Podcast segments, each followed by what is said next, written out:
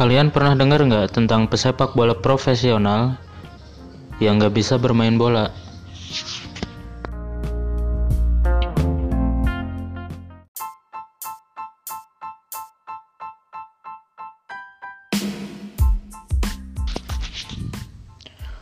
Menjadi pesepak bola profesional mungkin menjadi mimpi bagi sebagian besar anak laki-laki. Tapi, untuk mewujudkan mimpi tersebut bukanlah suatu hal yang mudah. Dibutuhkan skill dan keahlian yang mumpuni. Tapi, pernah nggak sih lu ngebayangin seorang pesepak bola profesional yang nggak bisa bermain bola? Ya, orang itu bernama Carlos Kaiser seorang pemain pro yang hampir tak pernah bermain bola.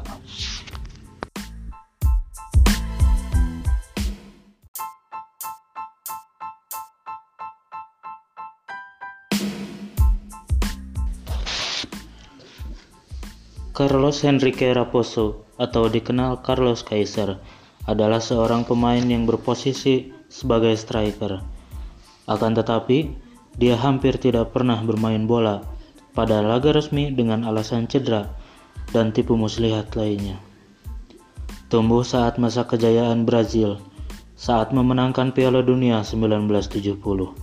Kaiser mempunyai mimpi untuk menjadi seorang superstar di lapangan hijau.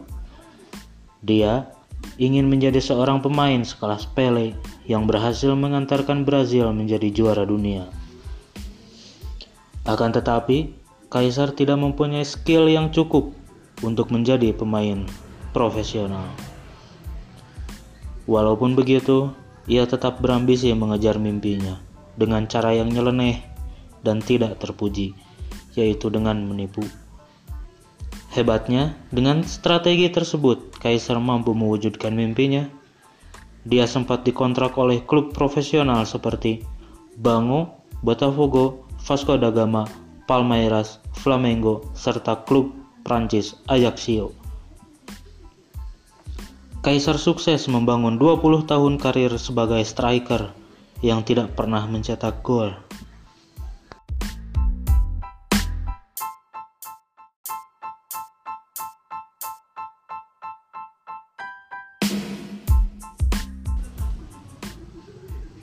Di tahun 1980, ia mulai menumpuk pertemanan dengan beberapa bintang Brazil yang tengah naik daun kala itu. Kaisar kerap kali menservis rekan-rekannya itu di tempat hiburan malam ataupun kafe. Sebagai imbalannya, Kaisar akan meminta kepada pemain tersebut untuk merekomendasikan namanya ke klub yang mengontrak mereka. Tak perlu kontrak yang panjang, Kaisar hanya meminta rekan-rekannya agar klub mau memberikan kontrak trial selama tiga bulan saja. Kemudian, setelah dikontrak, Kaisar akan mengaku bahwa dirinya butuh waktu beberapa minggu untuk mengembalikan kondisi terbaiknya. Jadi, di minggu-minggu pertama di klub, dia hanya akan mengisinya dengan latihan-latihan fisik berlari mengelilingi lapangan tanpa harus memperlihatkan kemampuannya dengan bola. Melihat kondisi fisik Kaiser, orang pasti akan langsung percaya bahwa dia adalah pesepak bola profesional. Maklum saja, Kaiser memang memiliki postur yang bagus dan ideal untuk menjadi pesepak bola profesional. Ketika masa latihan fisik selesai dan diminta untuk berlatih dengan bola, Kaisar akan mengeluarkan jurus keduanya. Kaisar mengaku, "Saya akan meminta pemain lain memberikan umpan, lalu saya akan menendang bola itu jauh-jauh. Saat pemain itu kembali dari mengambil bola, saya akan memegang hamstring dan pura-pura cedera." Saat itu, pemeriksaan dengan MRI scan memang belum dikenal. Jadi, mau tak mau, klub harus percaya pada Kaiser. Setelah itu, selama 20 hari, Kaiser akan ditemani oleh tim medis Modus seperti ini terus dilakukan Kaiser dari satu ke klub ke klub lainnya. Ketika itu, informasi masih terbatas, internet masih belum ada, sehingga klub menjadi sulit mendapatkan info tentang Kaiser. Terkadang, Kaiser juga membumbuinya dengan gaya yang glamor khas pemain Eropa saat itu. Saat dikontrak Botafogo, Kaiser kerap menenteng telepon genggam yang kala itu masih menjadi barang super mewah, apalagi di Brazil. Di depan rekan-rekannya, satu klub yang tidak bisa berbahasa Inggris, Kaiser berpura-pura tengah berbicara menggunakan bahasa Inggris dengan klub-klub Eropa, seolah ia tengah diincar oleh mereka. Namun, Tak semuanya percaya. Suatu saat, dokter tim Botafogo yang masih yang fasih dalam bahasa Inggris curiga karena bahasa Inggris Kaiser kacau balau. Saat sang pemain mandi, sang dokter mengecek HP milik Kaiser. Namun, betapa kagetnya sang dokter karena HP itu ternyata HP mainan.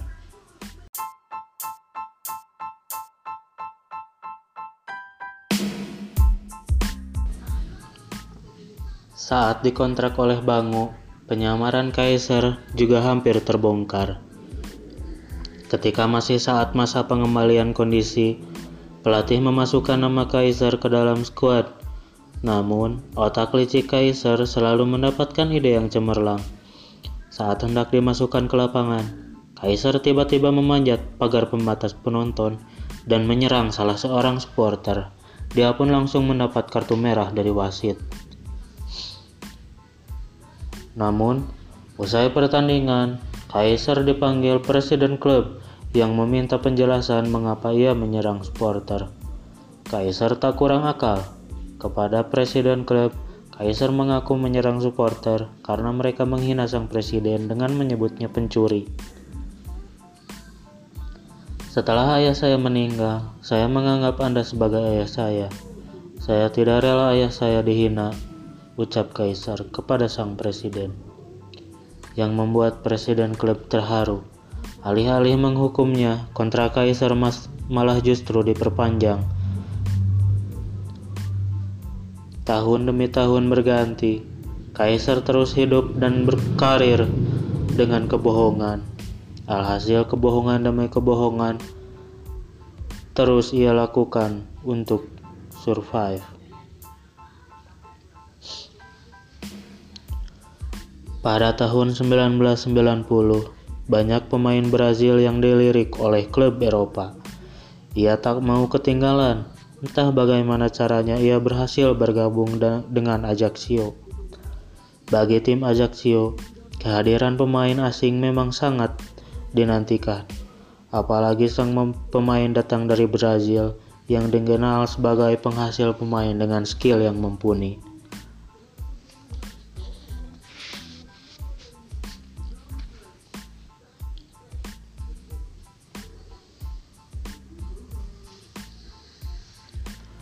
Maka dari itu, supporter Ajaxio sangat antusias menyambut sang pemain.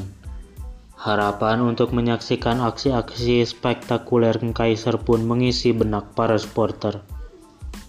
Kondisi ini membuat Kaiser grogi dan panik. Ia memasuki lapangan dengan hati bergetar. Di, di satu sisi ia merasa menjadi superstar karena namanya dielulukan. Akan tetapi di sisi lain, ia khawatir penyamarannya akan terbongkar. Namun, Kaisar tak pernah kehabisan akal. Setelah menyapa supporter, Kaisar mengambil bola-bola yang akan digunakan untuk latihan. Satu persatu bola itu ia tendang ke arah supporter untuk dibawa pulang sebagai souvenir. Akhirnya bola bola di lapangan habis dan pelatih tak bisa berbuat apa-apa. Mereka akhirnya hanya latihan fisik yang merupakan keahlian Kaisar. Kaisar terus menyambung karirnya dengan kebohongan-kebohongan hingga akhirnya ia pensiun pada usia 39 tahun. Sepanjang karirnya selama 20 tahun, dia hanya bermain sebanyak 12 kali sebagai pemain pengganti di Ajaxio tanpa mencetak satu gol pun.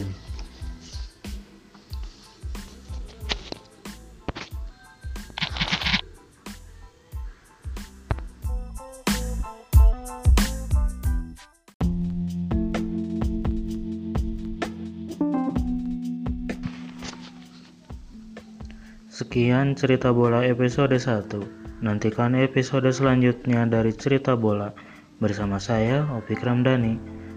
Terima kasih dan sampai jumpa.